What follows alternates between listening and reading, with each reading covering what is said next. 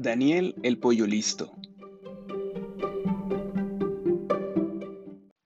Capítulo 1. Un pollo especial.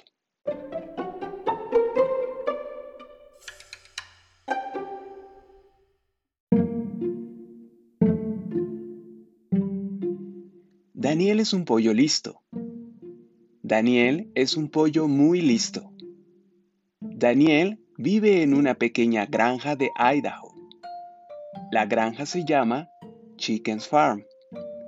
No es un nombre muy original.